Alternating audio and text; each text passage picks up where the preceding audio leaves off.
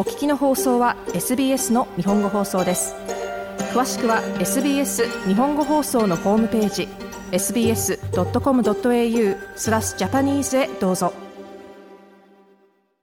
インドネシアの東ジャワ州のサッカースタジアムで起きた暴動の死者数は125人に修正されました。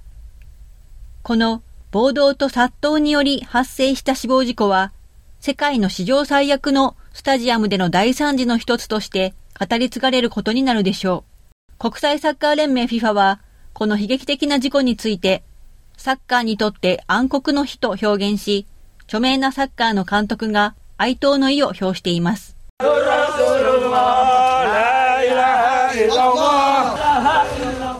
インドネシアのスタジアムでの殺到で死亡したティーンエイジャーの少年の親族が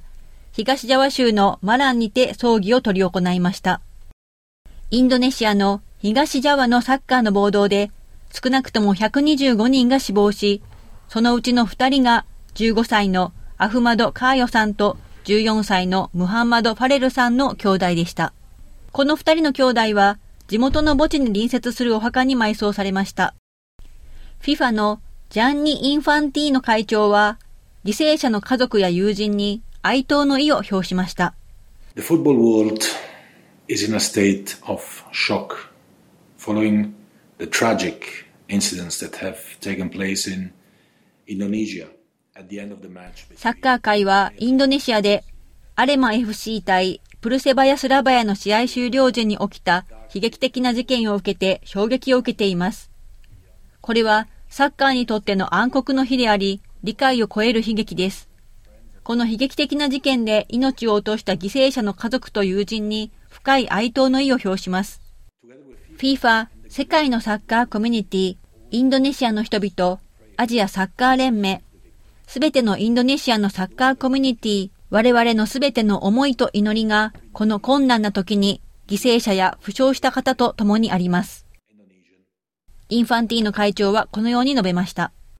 当局ははじめ死者数が174人に上るとしていましたが、その数は125人に修正されました。また、地元当局は最終的な負傷者数は323人であると述べました。世界の史上最悪のスタジアムでの大惨事の一つとして語り継がれることになると思われるこの死亡事故は、殺到と暴動により起こりました。ホームチームのアレマが試合に敗れ、苛立ったサポーターがピッチに乱入し、警察がこの状況の鎮圧のために催涙ガスを発射しました。そして殺到が起こり、多くの人が窒息死するに至りました。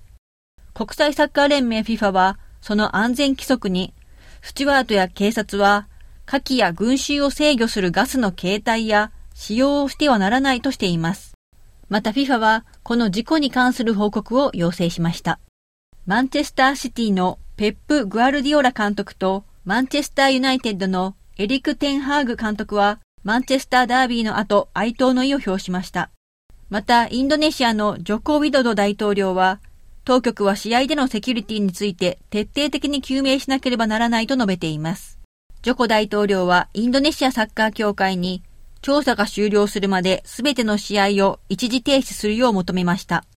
またインドネシアの人権委員会は催涙ガスの使用を含むこのスタジアムのセキュリティの調査をすることを計画しています。アムネスティ・インターナショナル・インドネシアは、群衆を封じたり管理するために過剰な力を行使することは正当化できないと述べ、安全対策について非難しました。インドネシアは来年5月と6月に FIFA Under20 ワールドカップを開催する予定になっています。以上、SBS ニュースのマーカス・メガロコノモスのレポート SBS 日本語放送の上村優子がお伝えしました。もっとストーリーをお聞きになりたい方は iTunes や Google ポッドキャスト Spotify などでお楽しみいただけます。